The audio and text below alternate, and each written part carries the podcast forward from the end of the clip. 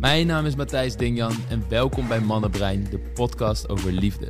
De plek waar ik samen met mijn gasten en met jou de liefde aanbid en onderzoek. Niet door je te vertellen hoe het moet, maar juist door je uit te nodigen om zelf te gaan experimenteren met wat voor jou werkt.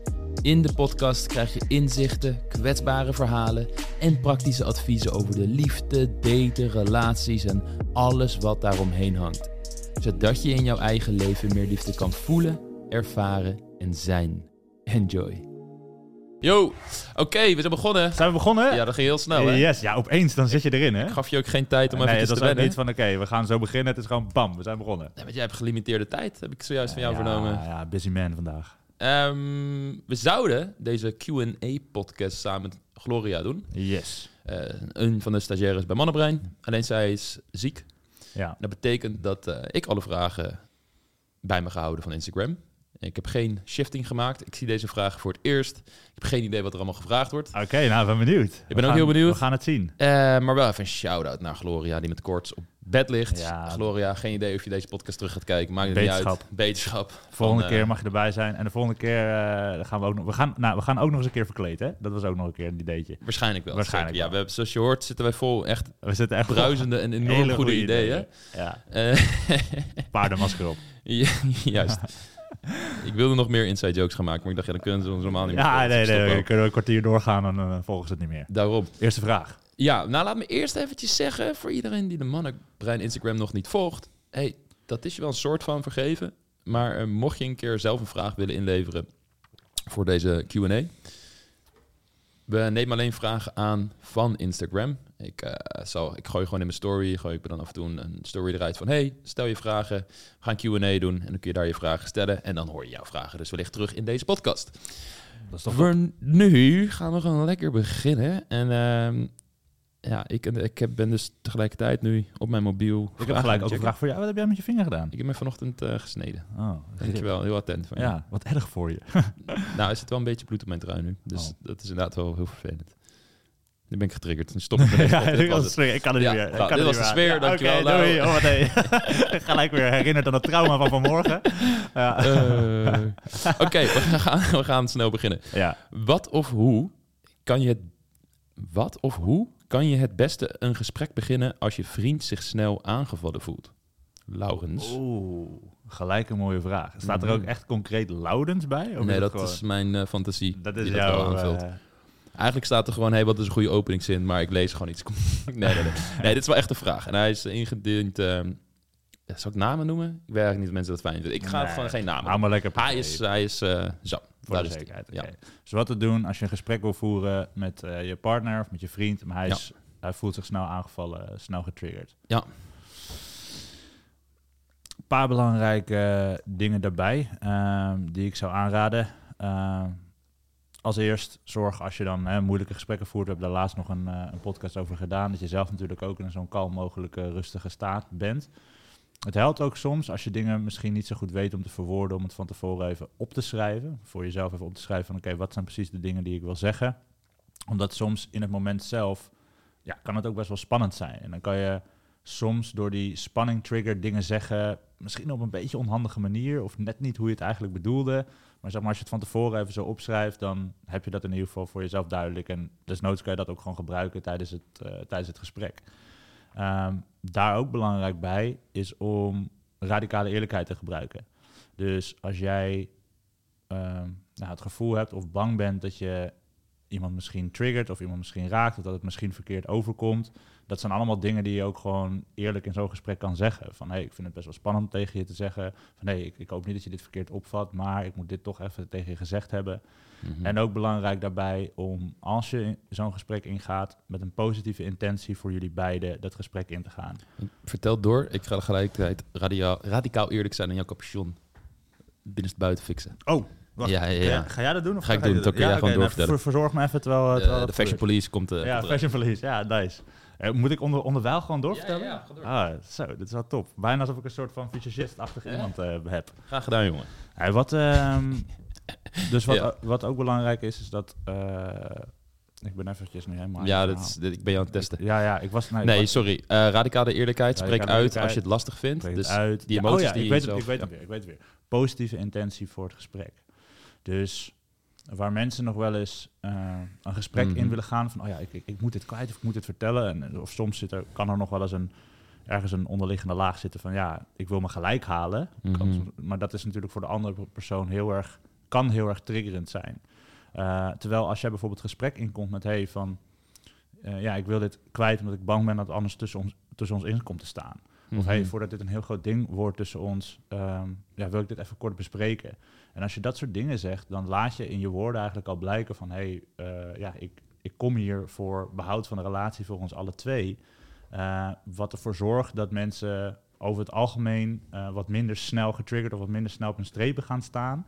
Omdat ze het gevoel hebben van oké, ja, je komt dit gesprek in om samen met mij te groeien, om samen met mij ergens aan te werken. In plaats van ik wil alleen maar me gelijk halen. Eh, want dat is hetgeen wat som, sommige mensen nog wel eens kan, eh, kan triggeren. Dus wees daarin ook heel zorgvuldig eh, in je bewoordingen. Ja. Om dat visueel te maken. De meeste mensen zien een moeilijk gesprek, een conflict of een ruzie als twee partijen die tegenover elkaar staan. Wat heel erg helpt in relaties is niet zien dat het probleem tussen jullie in ligt en jullie aan twee weerszijden van het probleem staan. Dus tegenover elkaar en het probleem ligt in het midden. mhm. en je de ander moet overhalen. Maar dat je het ziet als wij staan samen aan dezelfde kant van dat probleem en kijken er allebei bijvoorbeeld vanaf links naar. Ja, En we zijn een team. En om, in, om dit nog praktischer te maken. Stel, jij wil je partner vaker zien. En je partner gaat net door een moeilijke periode heen en heeft juist wat meer tijd voor zichzelf nodig. Dan lijkt het alsof jullie twee tegenstrijdige belangen hebben. Dat is de oppervlaktelaag. En dan kun je tegenover elkaar gaan staan. Daaronder zit altijd de, de laag van dat jullie de relatie willen laten werken. Dat jullie een team vormen, van elkaar houden en het beste met elkaar voor hebben. En ook met de relatie dan helpt het om in plaats van tegenover elkaar te staan, aan dezelfde kant te gaan staan van hé, hey, ik zie dat we hier allebei twee verschillende behoeftes hebben. Hoe kunnen we dit samen oplossen? In verbinding. Ik ben heel erg nieuwsgierig naar hoe jij dit ziet. Ik ben, vervolgens zou ik een beetje vertellen hoe ik het zie. En we hebben allebei geen waarheid in pacht. We zijn het samen aan het onderzoeken. En we gaan kijken wat hieruit gaan komen, of we tot een visie kunnen komen. Een oplossing. Of in ieder geval een tijdelijke manier van met elkaar omgaan, een dynamiek creëren, waarmee we door kunnen, waarbij we allebei ons goed voelen. En dat helpt heel erg bij eh, dit soort conflicten aangaan. En voor de rest, als laatste hier nog over, dan gaan we denk ik naar de volgende vraag, is zie moeilijke gesprekken niet alleen als een moment om je partner beter te leren kennen of om je partner te overtuigen of in ieder geval heel erg te focussen op je partner, maar zie het ook als weer een ontmoeting met jezelf en wat jij allemaal lastig vindt aan het voeren van zulke gesprekken. Want er is altijd twee personen in die dynamiek. En ondanks dat je partner misschien star is of lastig, weet je, jij hebt weer jouw manier van om daarop te reageren. En onthoud dat het dit principe, wees de verandering die je in de relatie wil zien. Want als jij kalmer en rustiger in die gesprekken gaat staan en met jouw triggers aan de slag gaat, is dat een uitnodiging naar je partner om hetzelfde te doen. En dan zie je vaak dat de dynamiek verandert. Maar één van de twee partners moet daarmee beginnen. En het ego vindt het soms moeilijk om die verantwoordelijkheid te nemen. Die staat het soms in de weg, omdat we zoiets hebben van... ja, maar hij doet dit en hij doet zo. Dus waarom zou ik dan nu dit allemaal gaan doen? En dat is echt je ego die je daarin tegenhoudt. Als jij een visie voor je leven hebt dat jij een sterke, stabiele relatie wil... zet je eroverheen, laat dat los, wees de verandering die je wilt zien. Dat is waar liefde zit. En een eh, hele mooie daarbij om een kleine toevoeging nog te maken is Mhm. dat gesprek ook echt aangaan dus met, die, met die positieve nieuwsgierigheid. Dus met inderdaad een behoefte van, hey, van niet alleen wordt dit iets voor eh, iets waar we beide van kunnen groeien, maar waar ik zelf ook van kan groeien. Ik ben heel erg benieuwd van, oké, maar hoe, hoe zie jij dat? Wat is jouw kant van het verhaal? Mhm. En we gaan het samen onderzoeken. In plaats van dat het zo'n heel groot do-or-die ding wordt van... oh ja, ik hoop wel dat hij me gelijk geeft. Of oh, ik hoop Ja. dat er allemaal niet, weet je, eh, eh, erge dingen gebeuren als ik dit nu zeg. Ja. Terwijl als jij er met zo'n relaxte, ja, zo positief mogelijke vibe in kan gaan... zelfs al is het misschien een beetje een moeilijk gesprek... maar echt vanuit die onderzoekende positieve houding... dan wordt het een heel ander gesprek vaak. Ja, en, en tegelijkertijd, en dat is het paradox van dit soort dingen, waar Esther Perel zo mooi over zegt, het is een probleem dat je niet kunt oplossen, maar een paradox die je moet managen. Tegelijkertijd is het ook weer dus oké dat je die dingen voelt. En dat je dat weer door je systeem heen laat gaan. En Nee, dat, is- dat is niet. Je mag niks voelen. Je mag geen spanning voelen. Je moet heel positief altijd het gesprek ingaan. Oké, nou dan heb ik gelijk een vraag voor jou. Yes. Volgende vraag. Om hem daarmee af te sluiten. ja. Ja. Ehm, dit, dit is een beetje het, het verlengde hiervan. Hm. Wat kun je doen als je in het begin van je relatie bang bent om weer gekwetst te worden? Hm. Is eh, sowieso in de eerste plaats al een mooie dat je er bewust van bent van hé, hey, dat is een bepaalde angst die dus bij mij zit. Om Mhm. gekwetst te worden. Waarschijnlijk vanuit eh, nou, natuurlijk dingen die in het verleden zijn gebeurd, misschien eerdere ervaringen. Ehm, en sowieso is het altijd een mooie om met die angst ook in verbinding met iemand anders te blijven. Mhm. Dat betekent niet dat jij het altijd maar hoeft te hebben over die angst, of gelijk die hele angst over iemand uit hoeft te storten. Ja. Maar wat je wel kan doen is, eh, als die angst dus opkomt, dus er komt ook een stukje bewustzijn bij, hè, dus vaak wat je dan voelt in je, als eerst eh, in je lijf, in lichamelijke sensaties van oh, een bepaalde spanning, vaak ook gekoppeld met bepaalde overtuigingen van oh, wat als deze persoon me nu verlaat, of wat als het weer misgaat zoals de vorige keer, whatsoever. Dat je rustig ademhaalt, dat je misschien ook dat voor jezelf even opschrijft, wat er dan gebeurt bij jou eh, en wat zo'n zo'n trigger met je doet. En dat je dat bespreekt eh, met je partner als het nodig is. Eh, en precies ook hetzelfde wat jij net zei over het moeilijke gesprekken voeren. Dat je bijna als een soort observant met je partner daarna aan het kijken bent. En dat eigenlijk benoemt. Ehm, dus ik heb, om, om je een voorbeeld van te geven, het is bij mij zit het hem niet zozeer in bang zijn om gekwetst te worden. Maar er zijn wel nou, andere triggers waar ik natuurlijk ook last van heb binnen mijn eigen relatie. En ik probeer zo goed als mogelijk, als die dan opkomen, eh, het als eerst even bij mezelf te voelen, bij mezelf te herkennen van oké, dit is wat er nu gebeurt. En waar nodig spreek ik het uit naar mijn vriendin. Eh, door bijvoorbeeld te zeggen van hé, hey, jij zegt nu eh ik z en dat doet ik zei z met mij. En ik weet dat dat niks met jou te maken heeft, dat i- iets, meer iets ligt bij mezelf, maar ik vind het wel belangrijk om te ben- benoemen voordat we elkaar verkeerd begrijpen. Of voordat je je afvraagt waarom ik bijvoorbeeld nu wat meer afstand neem. En dan ben je eigenlijk de hele tijd samen met elkaar aan het bespreken eh, wat er gaande is. Je, je- je, legt het open en bloot, je loopt er niet meer van weg. Het is niet meer een soort van dreiging wat, wat er niet mag zijn. Je geeft er de ruimte aan, maar tegelijkertijd dus ook gewoon op een gezonde manier vanuit verbinding met iemand anders. Ehm, in plaats van, hè, zoals ik al eerder zei, het uiterste. Dat, het- je hoeft het er ook echt niet constant over te hebben, maar als het gebeurt, Ja. eh, leg het vooral op tafel vanuit verbinding met je partner. Dit is het hele praktische gedeelte van hoe je inderdaad met je partner erom kan gaan. Ik denk dat het mooi is om ook voor eventjes, bear with me, iets de diepte in te gaan van hoe dit Oeh. neurologisch in elkaar zit. Ja. Eh, voor zover ik dit begrijp als leek, want ik ben absoluut geen expert. Laat me dat duidelijk zeggen op het gebied van neurologie. Ben je dit wat ik eh, toch geen eh, neurowetenschapper? Misschien diep in mijn hart wel. Kunnen we volgende keer lapjas aantrekken? Hoe je het wil zien, de reden dat jij bang bent om weer gekwetst te worden bij een relatie, is dat dat voortkomt uit negatieve ervaringen uit het verleden die opgeslagen zijn, niet alleen in jouw geheugen, maar ook in je lichaam. Dus niet alleen in je brein, maar echt in je lichaam. De relatie betekent dat je gaat hechten aan iemand en om iemand gaat geven. In die hechting kunnen er dingen naar boven komen die in het normale dagelijks leven niet getriggerd worden. De liefde is daarom ook een verdiepend programma waarbij er heel veel dingen naar boven kunnen komen waar je van denkt, wow, wat is dit opeens? Voelde me eigenlijk hartstikke gelukkig toen ik single was, maar nu kom ik in die relatie ik ben me weer aan het hechten en ik merk dat er nu allerlei angsten naar boven komen. Dat is helemaal niet erg. Er is niks mis met je. Het zegt alleen dat er dingen in jou aangeraakt worden die heling mogen hebben, waar je met compassie naar mag gaan kijken. Voor de mensen die dan toch het brein interessant vinden, zoals ik zelf ook, hoe je het kunt zien is alle zintuigelijke informatie die wij binnenkrijgen, voelen, zien, ruiken, horen, wordt verwerkt door de thalamus, gebied in ons brein. Die thalamus zendt twee signalen uit, één naar boven, één naar beneden. Naar boven is ons naar ons denkende brein, waarin wij dingen in perspectief kunnen plaatsen, kunnen zien van, oh, een relatie doet er niet zoveel, eh, weet je, ik hoef daar niet bang voor te zijn. Ik zie Laurens lachen Ja, naar ik- me van, gaat ja. hij dit nou echt doen? Nee, nee, ja, ja, nee ik, moet, ik, ik kan het zo wel even uitleggen waarom goed. ik moet lachen. Ja.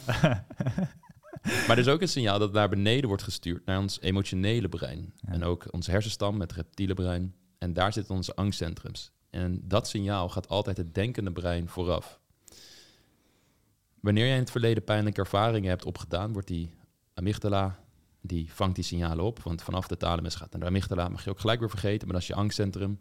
Die checkt in met je geheugen in de hippocampus. En die kijkt van, oké, is dit iets waar ik bang voor moet zijn? Kan ik hier pijn uit ervaren? Als de amygdala, de alarmbel, zo kun je dat zien, afgaat, stuurt hij weer een, een signaal door naar je hypothalamus, naar de hypofyse. Die geven dan cortisol, adrenaline af in jouw systeem. Dan kom je in fight or flight, dan gaat je hartslag omhoog. Dan voel je die paniek. Iedereen voelt dat in zijn lichaam. En idealiter kan je jezelf dan weer geruststellen door één, vanaf bovenaf naar beneden te zien van, oh wacht, het is hechting, dat vind ik eng, dat komt voort daar en daar uit. En dan kun je alweer kalmeren. Maar omdat je met je denkende brein niet altijd bij de diepere lagen die in je lichaam zijn opgeslagen, is het heel belangrijk dat je ook gaat voelen. En dat je het niet alleen vanuit rationeel kunt bekijken, maar ook naar je lichaam kunt afzakken en vanaf beneden naar boven kunt reguleren door die sensaties die je in je lichaam ervaart te doorvoelen, zodat het verwerkt kan worden, dat je toe kan gaan laten en daardoor los kan gaan laten. En dus echt pijn uit het verleden kan loslaten, waardoor de onveilige hechting, zoals je dat eigenlijk ervaart, namelijk het is niet veilig om om iemand te gaan geven, want dat kan me pijn opleveren, door middel van heling kan veranderen naar veilige hechting. En je meer kunt vertrouwen van, hey, als ik bepaalde principes volg in mijn relatie en ingecheckt blijf met mijn gevoel, um, radicale eerlijkheid blijf toepassen in het gesprek met mijn partner, dus we werken ook aan het vertrouwen en al die dingen, dan is het veilig om te hechten. En zelfs als ik toch voor verrassingen kom te staan, kan ik het aan, want ik kan mezelf reguleren en die, die kalme staat is altijd beschikbaar voor me.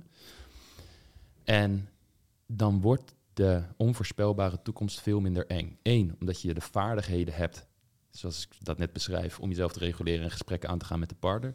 Maar ook de waardigheid hebt van, hé, hey, wat er ook gaat gebeuren, ik ben een waardevol persoon en het komt goed. Ik kan een gelukkig leven leiden, ook zonder of met deze persoon. Liever met, maar kan het aan. En dan is er een, een rust, een onvoorwaardelijkheid daarin in het contact met die ander, waarin je niet meer bang gaat zijn om gekwetst te worden. Wat niet betekent dat je niet gekwetst kan worden, dat kan.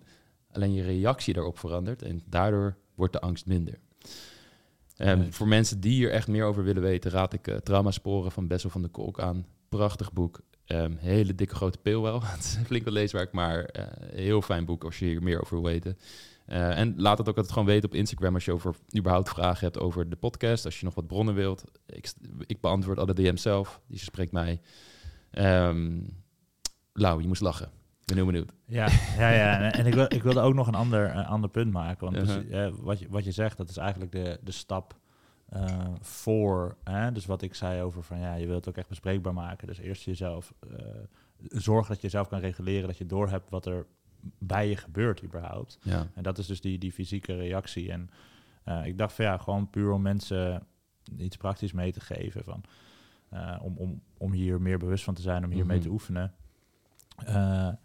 Kijk, ik ben zelf van mening dat eigenlijk meditatie iets zou moeten zijn wat gewoon op school ook wordt, uh, wordt gedoseerd. Weet je, het is zo belangrijk om middels die weg naar je lichaam te gaan uh, en, en, en te gaan voelen. Uh, en er zijn heel veel verschillende apps die je daarbij kunnen hel helpen. Headspace en Calm, weet je. Maar zelfs ja. dan ga je maar vijf minuutjes en ter verduidelijking, meditatie gebruik je waarschijnlijk als paraplu-term voor ook mindfulness, precies, ademhalingsoefeningen. Inderdaad, bewustwording van het lichaam. Je hebt, gelijk, dat is het. Het is meer bewustwording van het lichaam. Maar als je dus, ook als luisteraar, als je alleen al gewoon gedurende de dag... Um, af en toe is die vertraging, die stilte, weet op te zoeken... Even gewoon gaat ademen, misschien met je ogen dicht, dan kan je ook beter je lijf voelen. En je maakt daar een gewoonte van. Dan zal je ook uiteindelijk eerder gaan voelen wanneer dus die triggers bij, je, bij jou opkomen. En vanuit daar kan je dan weer het stapje maken naar dat dus proberen te doorvoelen, jezelf in die komen staat proberen te krijgen, zoals jij net zei. Uh, maar ja, ik, ik weet gewoon van ja, zeker ook in een, in een maatschappij zoals nu, weet je, want heel veel mensen zijn gewoon heel druk. Er is constant afleiding, je komt weinig aan jezelf toe.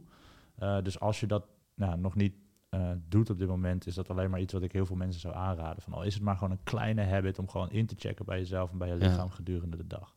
Ja. Dat. Dan over waar ik moest lachen. Ja, ja, dat heeft eigenlijk niet zoveel mee te maken. Maar jij, ik heb, je hebt het supergoed uitgelegd. Hè? En met, met al die, um, die ja, gewoon mooie termen erbij. En ik moest toen opeens denken aan... Ik zag zo'n meme op Instagram laatst. Ja. Van... Uh, van weet je wel, dat eh, my friends are talking about quantum physics of zo. Oh, En ja. dan zie je daarnaast zie je echt gewoon zo'n super dom figuurtje. En, en wat erbij staat is van, eh, wat zegt hij nou? Ja, sleep is just a time machine to breakfast, my dudes. Weet je wel? Dat, dat, dat dan een soort van zijn comment op, die, op, die hele, op die hele scientific discussie is. En ik moest opeens daar ook aan denken. Oh. Oh, ja, zou ik ook zoiets erin gooien? Heel grappig. Hij popte op en ik kon hem niet meer loslaten. Dat is Oh, nou, chill. Terwijl je gewoon een hele goede uitleg gaf. Ja, ja. Sleep is just a time machine to breakfast, my dudes. Nou, fijn dat ik dat in je losmaak. ja. Vind ik mooi. Hey, we waar- gaan even naar een lekker praktische vraag toe. Oké. Wat is de betekenis van het leven? Nee, nee, nee. nee. Oh, ja, heel praktisch. Hoe werkt een lange afstandsrelatie? Dat is een brede vraag. Van hoe werkt een lange eh, afstandsrelatie? Ja. Want ja, je zou, kun- je zou hem heel praktisch kunnen antwoorden. Van, ja, het is een, een relatie waar mensen eh, ver van elkaar wonen. En, en, en, en dat is het. Maar wat er wa- waarschijnlijk mee benieuwd is, hoe laat je het dus werken? Van, wat, Ja. zijn de, wat zijn de principes om een lange afstandsrelatie te laten, eh, te laten werken? Heb jij daar ervaring mee met lange afstandsrelaties? Ik heb in mijn relatie periodes gehad dat ik op afstand zat. Het langste Ja. was vier maanden.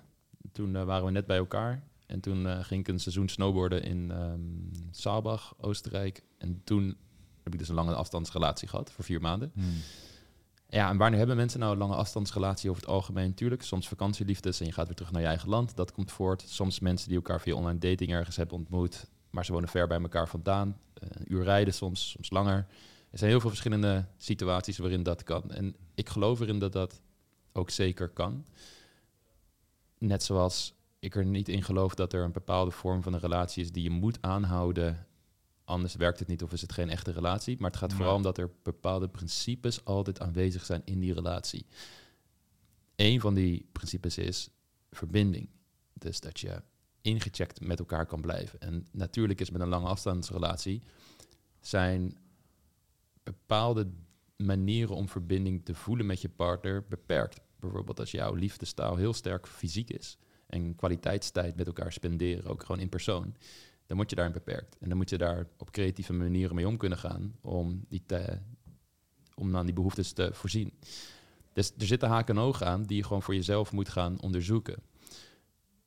Waar ik niet in geloof is dat als je echt in je diepste hart voelt van ja, ik zou eigenlijk uiteindelijk samen willen wonen of gewoon een, een, een leven willen opbouwen, dat een lange afstandsrelatie dan voor altijd zal blijven werken. Want dan gaat het gewoon echt, druist het in tegen jou, al jouw behoeftes. Kijk, en het verschilt ook met leeftijd. Ik hoor ook wel eens mensen van bijvoorbeeld 70, weduwnaars, eh, vrouw verloren of als vrouw je man verloren en het hele samenwonen en zo, het hoeft niet eens meer van je. Je hebt zoiets van, weet je, het is oké dat we allebei ons eigen huisje houden, ons eigen leven en dat we gewoon tijd spenderen wanneer dat uitkomt. En als je op een gegeven moment samen voelt van, nou weet je wat, ik dacht eigenlijk dat ik nooit meer wilde samenwonen, maar ik voel het nu wel, is het ook oké om dat weer te bespreken en te, en te zien. Dus de, ik, dit is een frame wat ik neerzet van ook met lange afstandsrelatie. Dat is gelijk zo'n concept waar mensen allerlei regeltjes en dingetjes bij in hun hoofd hebben. Maar het is nog steeds een heel variabel concept wat alle kanten op kan. En het gaat altijd om, wat zijn mijn behoeftes? Kan ik die communiceren? En zijn de principes die ook in een, tussen aanhalingstekens, normale relatie aanwezig zijn... en waar een fundament van veilige hechting en een vertrouwen op gebaseerd is... zijn die aanwezig in mijn relatie. Dus ook nog steeds toewijding en verrassing... Zit nog, nog steeds in een lange afstandsrelatie. Je kan iets bij je partner laten bezorgen om die persoon te verrassen. Vakanties boeken natuurlijk, zodat je met elkaar kan zijn. Mijn vriendin is bijvoorbeeld naar mij toegekomen toen in Saalbach. Ehm, maar ook seksuele behoeftes is een hele reële. Hoe ga je daarmee om? Nou, mensen gaan dan met technologie aan de haal. Eh, Met technologie aan de haal. Als je zo 65 plussen bent, ja, die jongeren die gaan dan met technologie aan de haal. En zo, en zo doen ze dat dan met de seksuele behoeftes. eh, juist, juist. Ja. Ehm, Ja, je hebt wel gelijk. En, en kijk, dus hoe werkt een lange afstandsrelatie? Nou ja, dat is natuurlijk een hele brede vraag, maar het gaat er vooral om, oké, wat zijn jouw behoeftes? En wat zijn de behoeftes van je partner? Wat zijn jullie visies voor de toekomst? Matchen die? Wil hij uiteindelijk wel samen met jou eh, die afstand op een gegeven moment weghalen? En dat je echt samen, bijvoorbeeld gaat samenwonen, maar in ieder geval bij elkaar in de buurt kan zijn. Als jullie dat willen en jullie werken er naartoe, dan kan het prima werken. En het kan ook zijn dat jullie gedeeltelijk, eh, stel je partner ehm, is militair en wordt uitgezonden. Ja, er zijn ook gewoon beroepen of levensomstandigheden waarbij dat af en toe ook gebeurt. En ik, eh, ik denk dat het allemaal prima kan werken zolang de principes van een liefdevolle relatie aanwezig zijn. Ja, en ik moet dan gelijk denken aan de, de lange afstandsrelatie die ik heb gehad uh, in het ver verleden. Ik woonde toen in Haarlem. Mijn, uh, mijn vriendin die woonde in Heer Hugo Waard. En dat voelde voor mij heel ver. Ik maakte altijd een grapje dat ik dan op dat tochtige station van Heer Hugo Waard aankwam. Van, uh, dan moet ik mijn uh, tijd op mijn horloge gelijk zetten aan Heer Hugo Waard tijd. Weet je wel? Dat voelde echt een andere taal daar. Ja, inderdaad. Ja. Dus dat voelde echt alsof ik heel ver van de bewoonde wereld verwijderd was. Maar nou het viel allemaal natuurlijk qua, qua af, absolute afstand wel mee. Maar waar het om ging is, we woonden wel wat verder van elkaar vandaan. Um, natuurlijk niet aan de andere kant van de wereld, maar in ieder geval die afstand die zorgde er ook voor, uh, gecombineerd met eigenlijk onze beide drukke agenda's, dat we elkaar ongeveer, zeg maar, als we elkaar eens in de week zagen, dan was het al wel veel, zeg maar. Dus het was meestal mm. een soort van eens in de twee weken. Uh, en ik kan me voorstellen dat als je echt een lange, lange afstandsrelatie hebt met nog veel meer afstand ertussen, dat er ook uh, veel, dat die frequentie nog minder is. Ja. Maar het ding was wel dat als we elkaar zagen, dat dat zo bijzonder en zo speciaal was. En dat is dus het mooie van lange afstandsrelaties. Hè? Van, je hebt zo'n Engels gezegde van absence make the, makes the heart grow fonder. Mhm. en, en maak er ook gebruik van. Van juist dat je elkaar wat minder ziet, kan je die momenten dat je elkaar ziet alleen nog maar ja, specialer, leuker ook maken. En daar ook samen naar uitkijken. En dat kan ook een kracht zijn van de, van de lange afstandsrelatie. En daarnaast is het natuurlijk ook belangrijk inderdaad in verbinding blijven. En je hebt natuurlijk heel veel uh, ja, technologische mogelijkheden, een Zoom, een Skype, om elkaar nou, natuurlijk uh, wekelijks of om de frequentie die jullie zelf hebben bepaald om elkaar nog te spreken. Maar ja, hmm. ik heb ook wel eens voorbeelden gehoord van cliënten die dan, die hebben dan een lange afstandsrelatie. En door die lange afstand hebben ze het gevoel alsof ze ook heel erg in verbinding moeten blijven steeds. En elkaar dan iedere dag moeten zoomen of skypen. Juist. En op zich, daar is niks mis mee als jullie dat alle twee willen. En jullie worden daar alle twee blij van. Jullie hebben samen die beslissing gemaakt. Maar het moet geen moedje worden, snap je? Dus Hmm. Ja, juist die, uh, uh, die afstand die kan daarin ook wel weer een voordeel, uh, voordeel in hebben. Right. Ja. Ja.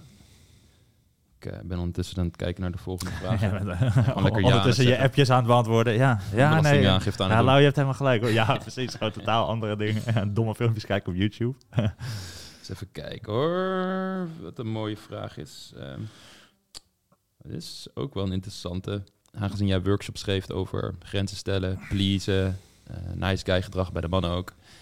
Een... Uh, Hebben vrouwen ook last van hoor soms. Nice girl gedrag. Ja, zeker. Maar dat is ook, bij mannen worden, worden natuurlijk vaak nice guy genoemd. Bij vrouwen wordt het vaak pleaser, genoemd. genoemd. In de kern is hetzelfde. Precies. Um, maar de vraag is, hoe ga je met een uber, uber, uber pleaser om? Ja, drie keer Zo. uber. Dan ja, is het serieus. Uber, uber, uber pleaser.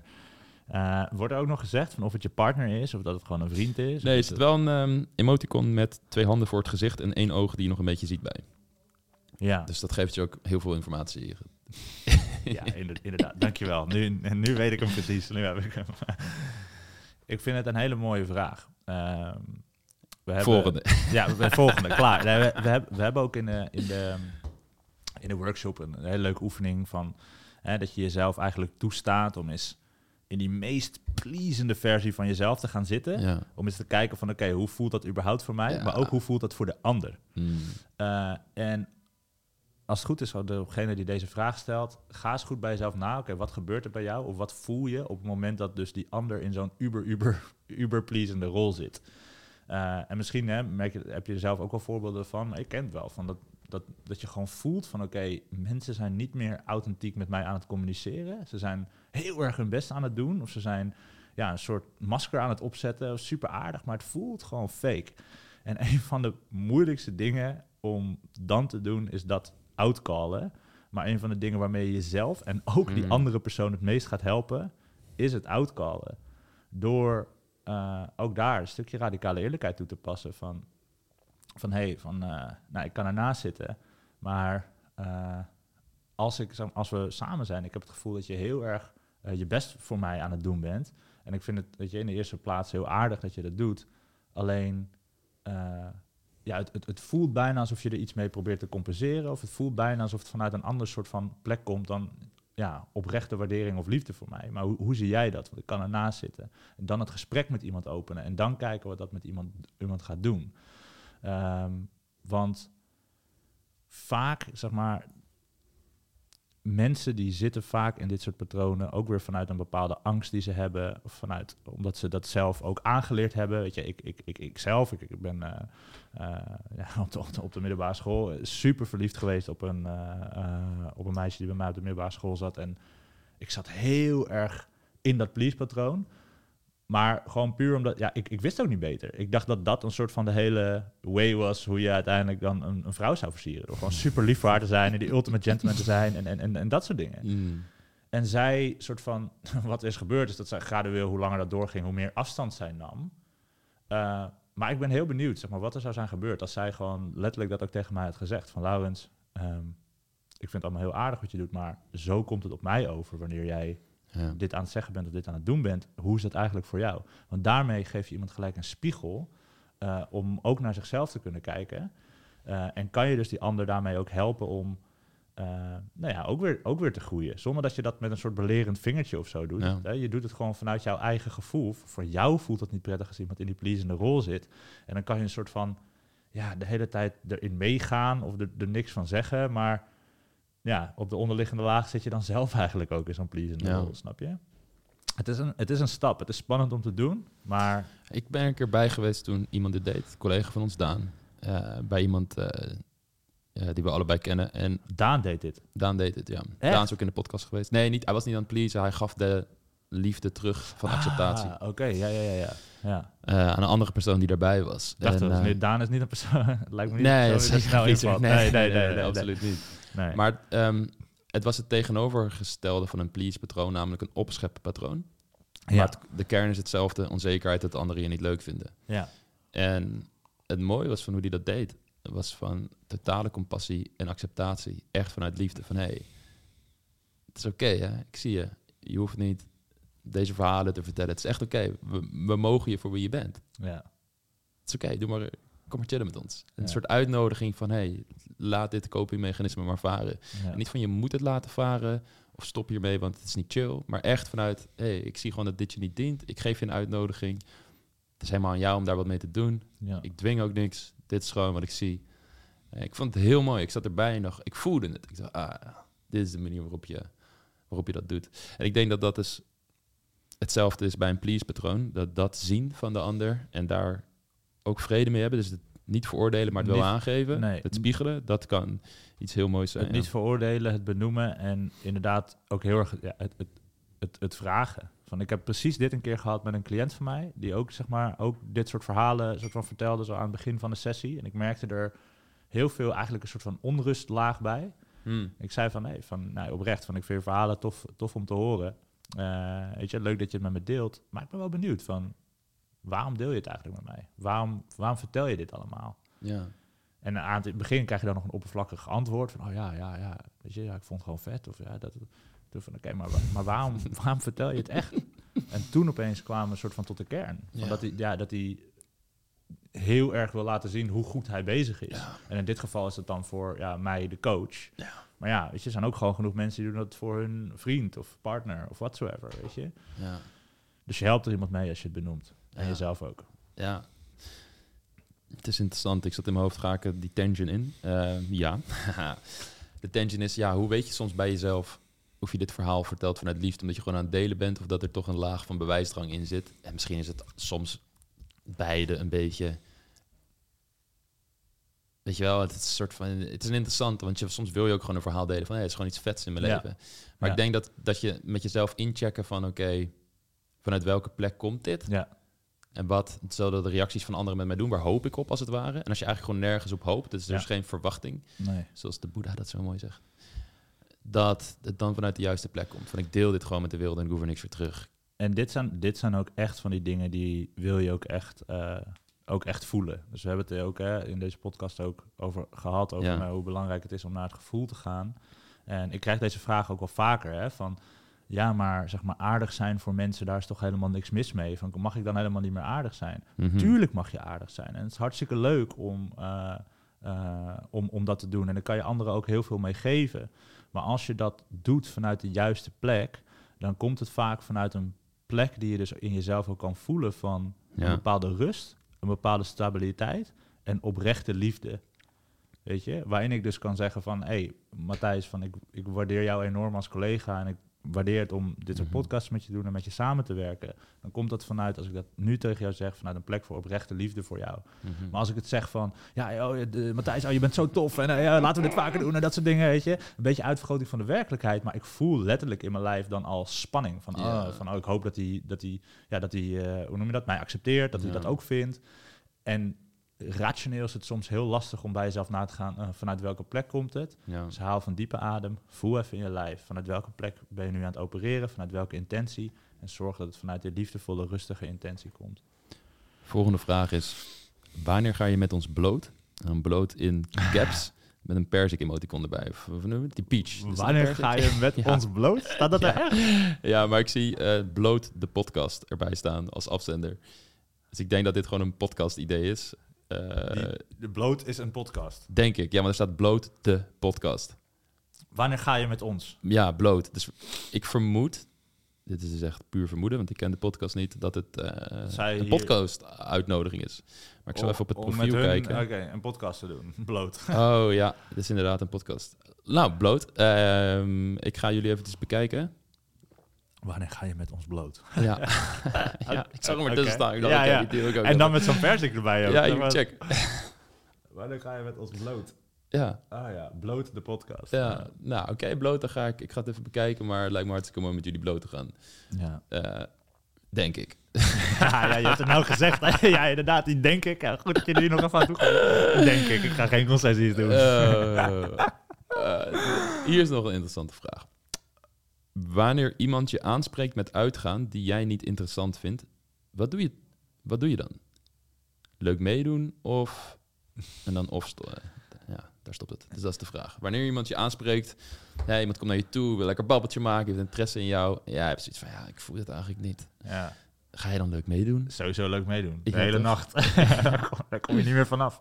Ja, Nee, het is een, eh, het is een mooie. Het doet me denken aan eh, dat ik toen ik eh, laatst bij de, de bootcamp die we gaven, Ja. dat ik eh, ook twee dames aan het coachen was in het nachtleven. En een van de twee die was met een man aan het praten. En het zag er van ver zag er wel gezellig uit, maar ja, weet je, toen ik het, toen ik het goed begon te observeren, toen dacht ik van ja, maar vindt zij dit überhaupt wel leuk? Het, Ja. het lijkt leuk van de oppervlakte, maar vindt zij dit überhaupt wel leuk? Dus ik heb eventjes bij haar, bij haar ingecheckt, weet je. Ben gewoon ook het gesprek ingekomen, even een kort gesprekje met haar inge- eh, gehad. Gewoon naar haar gevraagd nee, maar wat vind je eigenlijk van deze man?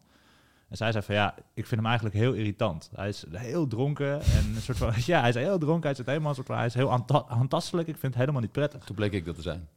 ja, toen bleek het Mattie te zijn. Ja, inderdaad. eh, dus dat hele akkefietje weer. Ja. Een Jezus, hè. je, je hebt het toch over gehad, jongen. weet je, Niet tijdens werktijd. nee, maar, maar toen zei ik van, oké, maar eh, als dat zo is, wat maakt dat je hier nog staat? Ja.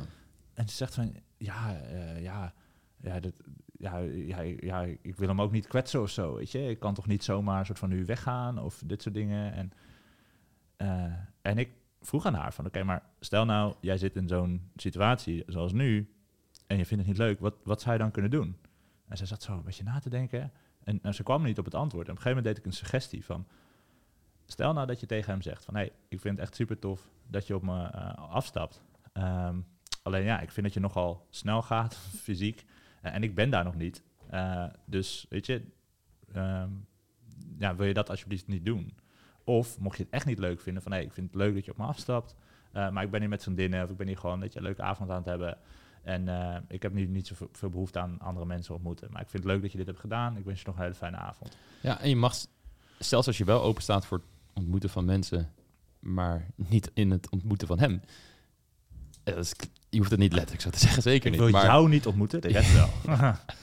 ja. Maar ik vind dat mannen ook wel bepaalde boodschappen moeten kunnen oppakken. Ehm, ik weet nog wel goed dat een eh, vrouw tegen mij zei in een club van... hé, hey, ik had haar een compliment gegeven ook, ik was met aan het praten hé, ja, super bedankt voor het compliment. Ja. Maar ik ga weer even verder praten met mijn vriendinnen. Oké, dat is fair enough. Je Ja. hoeft het ook niet in mijn gezicht te wrijven dat je geen zin hebt om met me te praten. Het is oké. Dat hoor ik als man dan ook te zien en te denken, oké, prima. Ja. Je weet in ieder geval dat er interesse is vanuit mij. Als je dat interessant vindt, kun je altijd nog zelf terug contact met mij opnemen of wat dan ook. Ik ga weer verder met mijn avond. Klopt. Niet iedereen hoeft mij leuk te vinden. Jij hebt het recht om mij niet leuk te vinden. wel heel boos geworden. Nee, maar weet je, prullenbak getrapt Ja. daarna. en de eigen voet gebroken. Ja, ja. Zoals hij dat altijd. eh, ja, precies. Nou ja, maar, het- ja. ja, het- kijk, het- en, en dat is het dus ook. Hè. Dat is ook eigenlijk een stukje openheid en radicale eerlijkheid. Maar ik kan me voorstellen dat er misschien ook wel vrouwen zijn die nu luisteren en die zeggen van... Ja, maar ja, als ik dat zeg, dan, eh, weet je wel, dan eh, wordt zo'n man boos. Of dan... eh, Ja, en da- kijk, en daar moet je dan op een gegeven moment wel echt je grens stellen natuurlijk. Ja. En echt gewoon weglopen. En van, oké, sorry, maar ik vind het geen gepaste reactie. ja. Kan. En daar, maar je hoeft niet direct, als je, weet je, ik vind dat we, mensen, de meeste mensen pakken signalen wel gewoon op. Als een man je aanspreekt en je zegt dit tegen hem. Kijk, als je een soort van, hey, ik zie je straks weer, eh, ik ga even naar het toilet. Ja, dan geef je ook het verkeerde signaal halve, af. halve waarheid. Juist, omdat je hem eigenlijk niet echt wil afwijzen, maar Nee. wel uit de situatie weg wil. Ja, Ja, dan, dan, want dat is ook, dan wordt het lastig voor mannen om te interpreteren van, oké, wil ze hem straks nog zien? Het is hetzelfde van, ik ga even naar het toilet, eh, wacht hier en dan daar niet terugkomen. Of zo, weet je, wel. dat zijn van die dingen van, ja, ja. Dat, wees daarin wel eerlijk als in, geef gewoon het signaal dat je oprecht geen zin hebt om met hem te praten, maar je hoeft het ook weer niet er heel dik op boven te le- bovenop Ja, te te leggen van, ik heb geen zin om met jou te praten. Of het an- ja, precies, inderdaad. Eh, hè, dat is dus het, het andere uiterste. Ehm, ja, veel te soort van overdreven reageren. Ja, Ik, eh, ik weet nog wel, oh, dat is ook zo erg. Was, er was bij de coaching met, eh, met mannen, was ik met een, een man dus op stap om, nou ja, het is ook op mensen af te stappen, op vrouwen af te stappen. En hij vond het zo ontzettend spannend. Maar uiteindelijk eh, heb ik hem er doorheen gecoacht en had zijn eerste gesprekjes, gaf af en toe complimentjes aan mensen en het ging lekker. Totdat hij op een gegeven moment één dame aansprak. Nou, en die, die ja, ze, ze- volgens mij stak ze zelfs een middelvinger naar hem Oh, op. Zo van, ja, klootzak en weg, weet je. En hem helemaal belachelijk maken. En soms ook reacties van, ja, Oh. compleet negeren. Of gewoon, weet je, ja, iemand helemaal niet meer in zijn waarheid laten. En zeg maar, ja, zeg maar, stel jij, jij staat als vrouw in een club en je wordt constant soort van aangesproken. En ook soms op de meest, ja, ik noem het maar gewoon even debiele manieren van mannen Ja. die helemaal zo lam over je heen gaan hangen. ja, Snap ik dat je op een gegeven moment er wel klaar mee bent. ja. Maar alsnog, soort van ja, er zijn ook heel erg veel andere mannen die eigenlijk, hè, het gros van de mannen die helemaal niet zo zijn, Ja. die oprecht, zeg maar, op jou af willen stappen, die dat super spannend vinden om dat in de eerste instantie te doen. ja. En dan ben jij echt niet verplicht om met hem te praten. Maar eh, als je hem dan afwijst, wees daar gewoon heel eerlijk, heel chill over, heel open. Van, eh, precies zoals we net zeiden, van... hey, van, eh, ik ben nu lekker met mijn vriendinnen, ik ga Ja. gewoon met mijn vriendinnen verder. Of eh, weet je, van, ja, leuk dat je dit doet, maar ik, eh, ik heb verder geen behoefte eh, eh, om nu nieuwe mensen te leren kennen. Dat is allemaal oké. Als jij wil dat mensen op een respectvolle, humane manier op je afstappen, moet je mensen ook op een respectvolle en humane manier afwijzen. Precies. Mooi gezegd, mooi quote. Dankjewel. We gaan snel door naar de volgende vraag. Door naar de volgende vraag. Voordat ik dit niveau weer laat zakken naar... Ja. Ja. nou, ongekende dieptes. Nou, zullen we, zullen we anders weer even de diepte afdalen? Ja, dat is goed. Zullen we even de snorkel opdoen? Nee, we hebben een zuurstoftank nodig. Ja, weet je We wat leuk echt is misschien ook voor de volgende podcast? in. Nou, Ik moet dan ook denken aan die podcast met Snoop Dogg en Joe Rogan. Dat hij zo'n ding bij zich heeft, weet je wel? Met allemaal van die geluidseffecten. Dat we op, dat, op, dat, eh, op, op dat paneel zitten geluidseffecten. Ja, dat, Ja. moeten we, ja, dat moeten we volgende keer gewoon Volgende keer zetten we hier tussen ons in het Een midden neer. Dan kunnen we op kloten, geluiden. Ja. Ja. goud. Ja, ik, man, er zijn echt veel goede vragen. Dus voor iedereen die vragen heeft ingestuurd, ik zit het even te lezen. Ik vind echt veel top dingen, maar Top. ehm, ik ga er gewoon eentje kiezen. Hoe leer je red flags sneller te herkennen die je normaliter nooit zag? Oh, ook een mooie vraag. Ja. Zal ik hem eh, beginnen? Ja, ik heb er wel een, eh, een idee over. Ik vul wel aan. Lekker. Jij. Ik denk dat het goed is om te kijken naar wat een red flag is. Een soort definitie geven daarvan. Hoe ik een red flag zie, is dat het een waarschuwingssignaal is voor gedragspatronen die liefdevolle, veilige relatie in de weg staan. En die kunnen zich in het daten voordoen, die kunnen zich aan het beginstadia van daten voordoen, maar ook in de latere stadia. En soms is het moeilijker dat mensen ook bepaalde red flags pas laten zien als ze zelf door een stressvolle periode heen gaan. En mensen kunnen veranderen. Dus soms was iemand, gaf die geen red flags af. Kom je in een relatie met die persoon en veranderen ze omdat er allerlei levensveranderende veranderende omstandigheden zijn. Dus red flags is iets wat gewoon puur, je wilt het echt zien als gedragspatronen die liefdevolle, veilige relatie in de weg staan. Dan kun je er ook met meer compassie naar kijken, het minder persoonlijk nemen en je reactie daarop veranderen. Want soms geven we zelf ook red flags af. Ik niet. Jou is niet. Maar ehm, je bent ook een genetisch experiment. Ja, Dus dat precies. Geen experiment die geen red flags afgeeft. En dat is Ja, goed gelukt hoor. Ja, dat is heel goed gelukt. geen enkele red flag.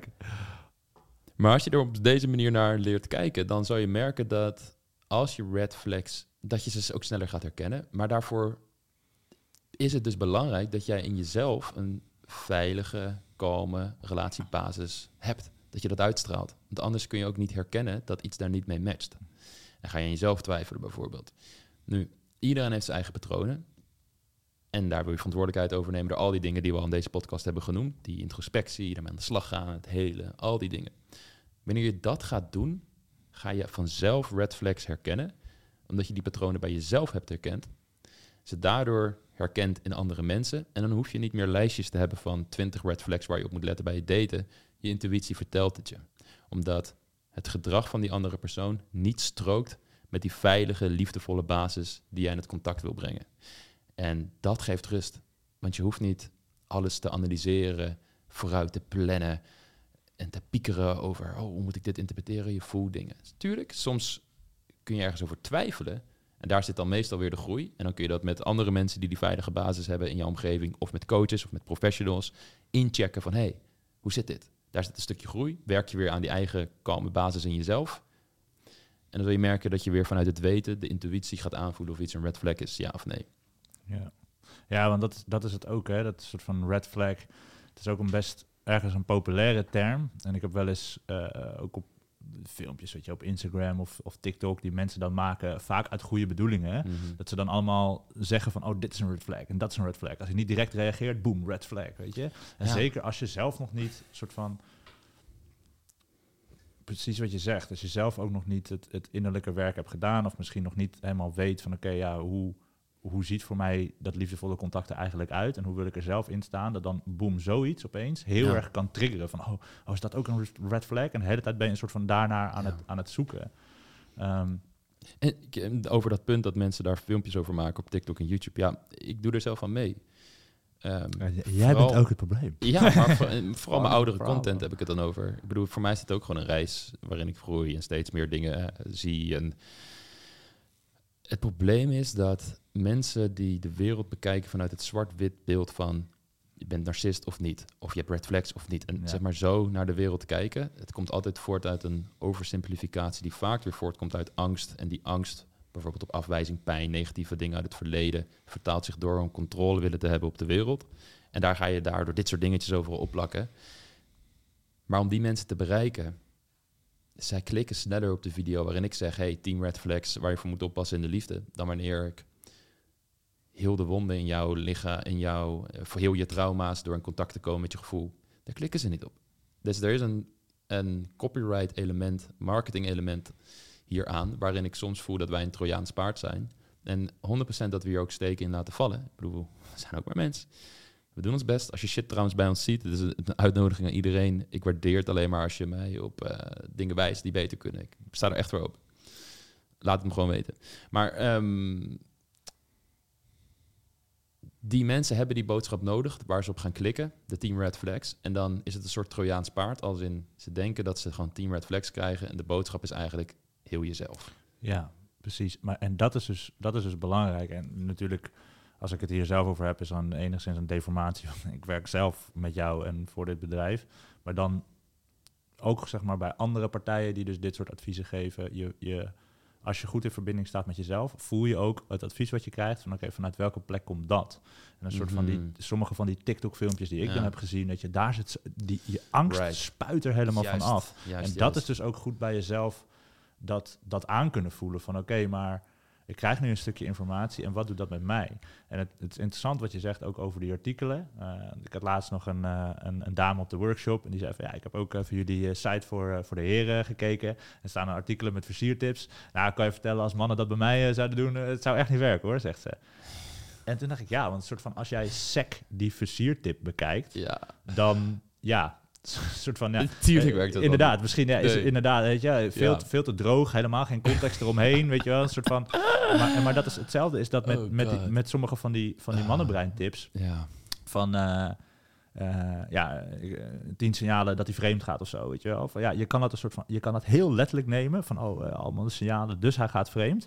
Of je kan kijken van, oké, ik krijg dit stukje informatie waar waarheid in zit. Want ik bedoel, ja, er zijn inderdaad signalen waar bijvoorbeeld ja, aan iemand kan zien of hij vreemd gaat. Of er zijn flirttips die ook wel echt werken. Maar het heeft altijd het grotere plaatje en een soort van de context nodig. Ja. En als je dat bij jezelf ook kan zien, van oké, maar wat is het achterliggende principe aan wat hier wordt gezegd? En wanneer kan ik dat voor mezelf toepassen? En hoe, komt dat op, hoe werkt dat voor mij? Dan opeens is het iets, eh, ja, is het een heel ander soort informatie wat je tot je neemt. Alleen het Ja. ding is, is dat ja, mensen krijgen zelfontwikkeling en liefde helaas niet op school eh, uitgelegd. En zeker als je er helemaal doorheen zit, ja, je bent gewoon op zoek naar eh, oplossingen. Van, oh, je ziet een artikel, oh, die dingen, oh ja, dat, dat, dat zal wel werken. En dan ga je allemaal berichtjes sturen, weet je wel, leuke chatberichtjes. En dan, dan slaat het niet aan en dan snap je het niet, van, eh, dit zou toch moeten werken. Maar ja, je, je ziet de achterliggende context niet meer. Ehm, en, en het achterliggende principe niet waarom dit belangrijk is en waarom je het inzet. Dus ja. daar zitten heel veel van ja, nuances aan. Mooi gezegd. Eh, we hebben niet zo lang meer, Lau. Jij moet straks door naar Kijk, hoe je coaching sessie. Helemaal de, de Zit- tijd vergeten. Dus ja. ik ga er nog even één vraag uitpakken. Deze hebben we wel een beetje behandeld. Eens even kijken hoor. Even kijken. Afkappen van je tijd van jou. Eh, Oké, ik vind deze eh, nog wel heel boeiend. Hoe ga je goede mannen als minder saai ervaren als je gewend bent op moeilijke mannen te vallen? Oh ja, dat is ook een mooie. Even kijken hoe ik deze ga insteken. Ik had, hier, eh, ik had het hier laatst nog met iemand over tijdens een één op één eh, coaching sessie. Die was Mhm. ook heel bang van, oh ja, van, ja, weet je, van ik probeer dan inderdaad ook op die goede mannen te vallen, maar ja, dan, dan ga ik met een, met een, met een saaie man eindigen, weet je. En als ik dan, zegt ze, als ik dan om me heen kijk met mijn, mijn vriendinnen, ja. die hebben ook allemaal gewoon, ja, gewoon een vriend die gewoon ja, best wel saai is. En ja, weet je, dat, dat, dat sparkt niks in mij. En het ding is van, eh, heel goed nieuws, dat hoeft ook helemaal niet. Je hoeft ook helemaal niet op saaie mannen te gaan vallen. Het is alleen vaak als jij merkt dat je op een bepaald soort type een man valt of steeds terechtkomt bij een bepaald soort type man die misschien wel een bepaalde edge heeft, maar niet helemaal goed voor je is. Een soort van ja, de, noem je dat, de, de bad boy, zeg maar. Om Ja. het zo maar even te zeggen. Dat dat ook vaak weer te maken heeft met bepaalde patronen binnen jezelf, eh, waar je al dan niet van bewust van bent, waardoor je dus de hele tijd naar, naar dat soort mannen eh, Ja. eh, gaat. Dus om, dat heel, om daar een heel concreet voorbeeld van te geven. Nou, stel je hebt, ehm, bent opgegroeid met een, eh, een soort van ja, hele perfectionistische vader, die misschien ook veel afwezig was en veel van je vroeg, weet je. Is dat een soort van het soort liefde wat jij heel erg gewend bent en wat je als kind soort van eigenlijk van je vader verlangde, maar misschien niet hebt gekregen. En vervolgens dat jij in je volwassen leven een soort van eigenlijk nog steeds op zoek bent naar de liefde van vader. En vervolgens ook dat soort mannen soort van gaat aantrekken, die dus ook soort van ja, je eigenlijk ja, niet volledig aandacht voor je hebben of er niet altijd voor je zijn, maar wel een soort van iets in jou sparken, omdat je denkt van ja, maar ja, het, het is het soort liefde wat je zoekt. Ja. En als je dan vervolgens in gaat zien van, oh hé, maar wacht, ik ben nog steeds een soort van op zoek naar de liefde die ik eigenlijk heb gemist. En je gaat aan jezelf werken en je vindt manieren om die liefde uit jezelf te halen en je komt weer in die kalmere staat, dat je dan ook veel rustiger in het contact kan staan met mannen, eh, meer ingecheckt met je intuïtie en kan voelen van, oké, welke man is eh, goed voor mij en welke man niet. En tegelijkertijd ook welke man past bij mij en welke man niet. Want er is helemaal niks mis mee om een man te willen die, eh, nou weet je wel, het, het, het, het ook leuk vindt om gewoon exciting dingen te doen. Die niet alleen maar de hele dag op de bank zit en, en, en al dat soort dingen, weet je. Die, ja, die, die ook die aantrekkingskracht eh, op kan wekken tussen jullie twee. Ja. Maar dat is 100% nog steeds mogelijk, terwijl het een man is die dus niet jou, om het zo maar zwart-wit te zeggen, als trash behandelt.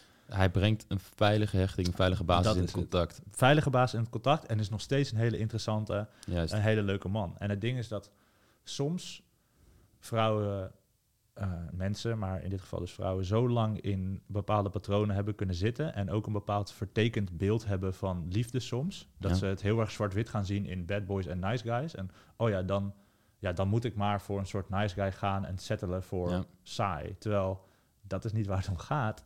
Je wil iemand vinden die inderdaad, waarbij jij je veilig kan voelen, die een veilige basis in contact heeft en nog steeds aansluit bij jouw wensen van wat voor jij, wat jij ook zoekt in een exciting man. En die man ga je pas vinden die de nuance heeft tussen eh, spanning brengen in een relatie, maar wel veilig kunnen hechten en er voor je zijn. Op het moment dat je dat zelf gaat uitstralen. Ja. En het hele feit dat je de wereld bekijkt door middel van nice guys en bad guys, zegt heel veel dat je dat dus nog niet in jezelf voelt. En in de extreme vallen, gevallen hiervan, wanneer je echt zware trauma's hebt opgelopen uit het verleden, bijvoorbeeld in je jeugd, kan het zo zijn dat je jezelf verdooft. Dat dat een copingmechanisme is. Maar er zit ook iets in jou dat wil voelen. En dat alleen de mannen met wie je door zo'n dopamine rush heen gaat, die je afstoten aantrekken. Die je soms heel slecht behandelen, waarvan je weet rationeel, dit is niet goed. Maar je voelt daardoor dat die mannen energie in jouw leven brengen waar je anders zelf niet bij kan, omdat je copingmechanismes hebt waarmee je jezelf verdooft. Dit zie je ook terug in zelfmutatie, het zelfsnijden, Zelfmutilatie. zelfmutulatie. Ja. Dat is mijn dyslexie die af en toe eventjes Ja, naar boven komt. zelfmutatie, Ja, maakt niet uit. zelfmutatie. Maar ehm Misschien kan je dat ook wel zeggen. Maar maakt niet uit. zelfmatulatie? Het is zelf... Oh fuck, nu ga ik er te diep op in. Eh, zelf. We hebben zelf zelfmutilatie is. Dankjewel. Dat is het. Mm, Bessel van de Kolk zegt daarover... dat is een vorm dat mensen ook weer gaan voelen. Dus het is heel extreem, maar het, het, dringt je, het, dwingt je om te voelen. Het is een hele extreme manier, want je staat zo ver uit, je, uit verbinding met het voelen en je lichaam... dat je zelf wat aan moet doen om weer te kunnen voelen. En met het aantrekken van echt de hele foute mannen... en dan is dat echt een patroon dat je de hele tijd herhaalt... en de goede mannen als saai bestempeld... kunnen dit soort patronen daar ook een rol gaan spelen... dat zij jou in ieder geval laat, wat laten voelen. En daar kun je dan heel obsessief door raken... en die liefde nodig hebben, want je voelt eigenlijk dat gat in jezelf... en dan ga je obsessieve gevoelens, onveilige liefde... koppelen aan jouw beeld van liefde... En als je dat niet ervaart bij een man, denk je dat je niet verliefd bent. Maar eigenlijk sta je zelf niet eens toe om verliefd te worden op die man op een veilige, kalme manier, omdat je alleen maar op zoek bent naar dat obsessieve.